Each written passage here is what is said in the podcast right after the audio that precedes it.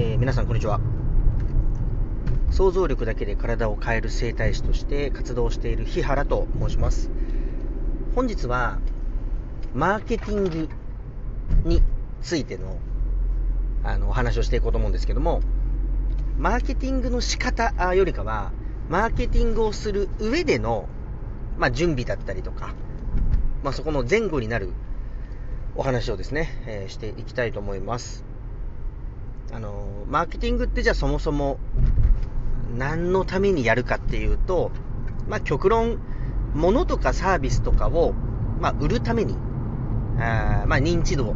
だったりとか、まあ、知ってもらうために行う活動のことを、えーマーケティングという、まあ、定義でですね、えー進めていきたいと思います。で、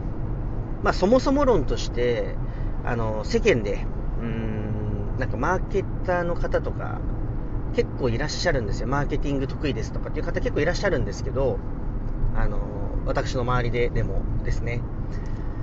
でも大概うーんマーケティングの方法って再現性のあるものじゃないんですよ。いやまあもちろんこれやったらある程度うんこれぐらい人集められるよねっていううんものはまあ大まかにはですね出せますが基本的にはあのこの通りにやってればじゃあ飯食っていけるよっていう再現性のあるものって出せないんですよ。出せたらだってみんなやるじゃないですか。うん。で何が言いたいかというと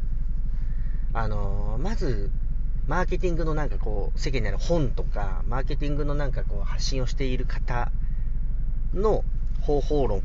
て、まあ、別にそれはその人のやり方では大正解なんですけど自分のビジネスだったりとかねサービス、えまた物を売るっていう時に果たしてその方法が合ってるかどうかというところがあまず一つ目の考えておくべきポイントですね。ですので、まあ、私はパーソナルトレーニングジムというのを、まあ、運営しているんですけども例えばじゃあその地域私のジムでいう地域でいうとあの高齢者が、ま、非常に多い町なんですよ。でついであのー40代の男性女性の方が多いと、まあ、それはちゃんと区のね、あの人口のピラミッドっていうのを見に行ってきたのでこれ確実なんですけども、まあ、とにかく、まあ、高齢者とかあ40あと50代の方が非常に多い町なんです。でそうなった時にじゃあ、えー巷で言われているじゃあインスタの広告を載せようってなった時に、まあ、40歳の方は最近インスタ増えてますがじゃあ50代の方にそれ届くかって言ったらまあなかなか届かないじゃないですか。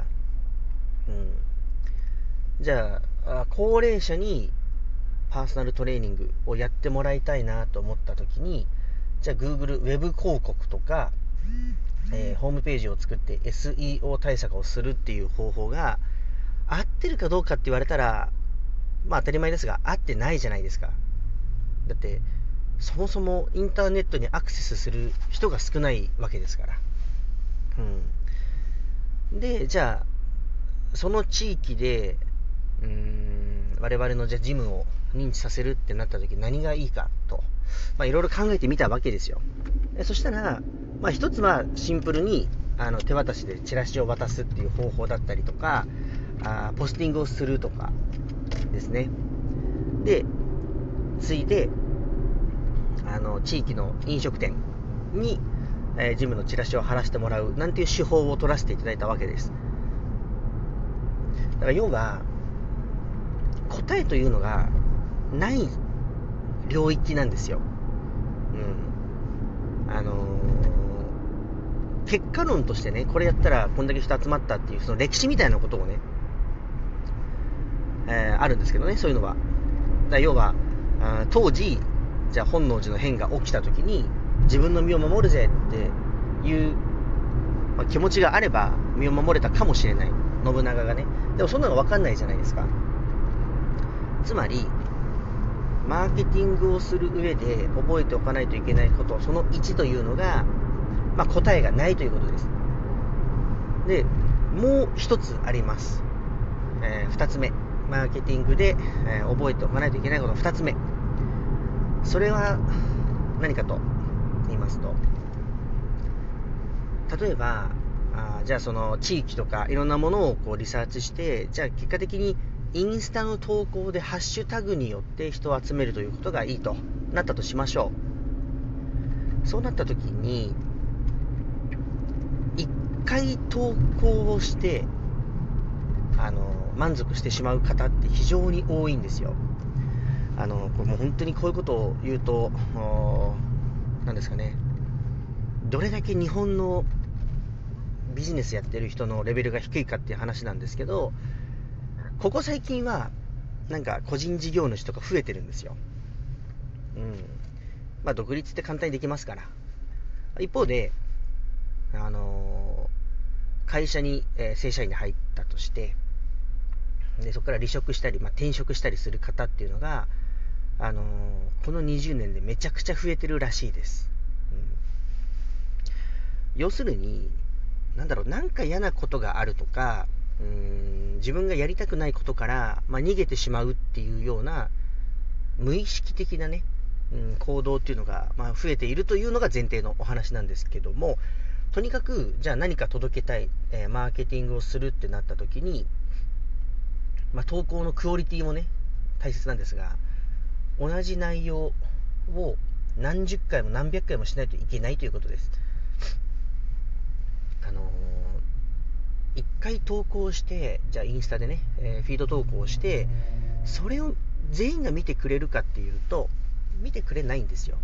うん、そういうものなんですね。で、あのー、まあ、インスタの AI 的なことを言うと、同じ文章、同じ画像で投稿しちゃうと、まあ、見られないんですね。うん。なので、似たような、同じような内容なんですけども、都度文章を変えて、同じような内容をひたすら宣伝していくということが重要なんです。まあ、そうですよね。テレビのコマーシャルだって、まあ、何百万、何千万とお金をかけて、物とかサービスを、ま販売してますよね。企業の方は。でもその CM、コマーシャルを1回打てば、じゃあたくさん売れるかって言ったらそんなことはないんです。うん、で、理由は2つあって、1つは、まあ、そもそもその CM を見ている率が少ないという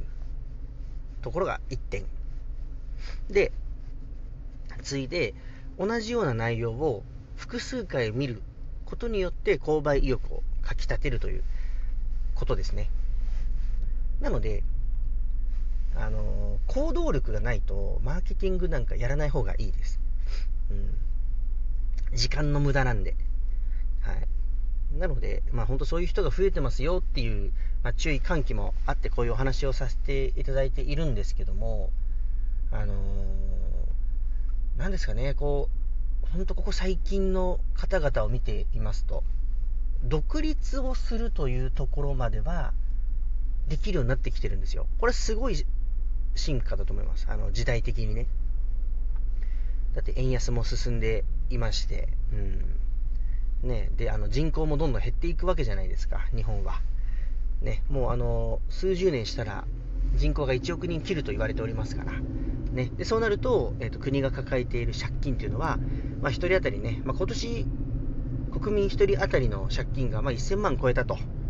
いうニュースがですね、まあ、今年流れておりましたが、まあ、もっともっと借金を抱えないといけないわけです。はいまあ、そうなると、やっぱある程度自分で、えー、自分の身を守るということが必要なわけですね。でしかも老後2000万円問題とか、えー、働き方改革で、まあ、副業しましょうとか、ね、で年間300万までは副業に入りません、雑所得になりますと。いうことも今年の変化の一つなわけで、じゃあそのお金を稼ぐってなった時に、じゃあこういうことやろうって言って始める方が多いわけです。あですが、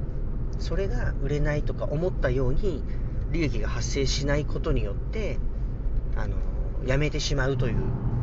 方が多い、まあ、ちょっと辛辣なことを言いますがあのビジネスを始めようとして、うん、半年以内に、まあ、利益が出せないんだったらもうやめた方がいいですぶっちゃけ、うん、商品価値とかね、サービスで提供する価値だったりとか、うん、それはまあできるとしても、知られてないっていう状態。だからもう価値ゼロなんですよ。要は何もしていない人と価値一緒です。そうですよね。まあ、行動はしていますが、売れてないわけですから、それはもうやる必要ないじゃないですか。だったら、もうとっととなんかバイトでもした方がいいわけです。もう一度言います。半年以内に利益が出せないんだったら、まあ、そもそももうビジネス自体やめた方がいいです。で、そこから脱却したいんだったら、マーケティング活動を頑張ってください。で、マーケティングっていうのはもう本当にいろんな方法があるということですね。はい。答えがない。で、そこに対しての最適案は何かっていうのを、まあ、常に考え続ける。で、仮説を立てて行動をしてフィードバックをして、これの繰り返しですから。うん。えだから、その、行動力があったとしても、実際に行動していないというね、そういう状態の人が多いですよねというお話でした。はい。ということで、えー、と本日はこれで、えー、終了にしたいと思うんですが、あのまあ、最後に一つだけ、あのまあ、宣伝をさせていただきますと、あのこのラジオをがですね、えーと、異業種交流会という、えーと、私が今お手伝いさせていただいている組織の、えー、タイアップのラジオになります。まあ、実際にこれが流れるんですよ。あの毎週、まあ、私自身があセミナーをしているもので、あのその中でちょっと私が時間がなくて、えーと、お休みいただくんですが、その時に流してもらうラジオになります。はい、なので、あの概要欄に貼っておきますので、ぜひ問い合わせとかしていただけると非常に嬉しいです。では、えー、本日こういうことで、このところで最後にしたいと思います。じゃあね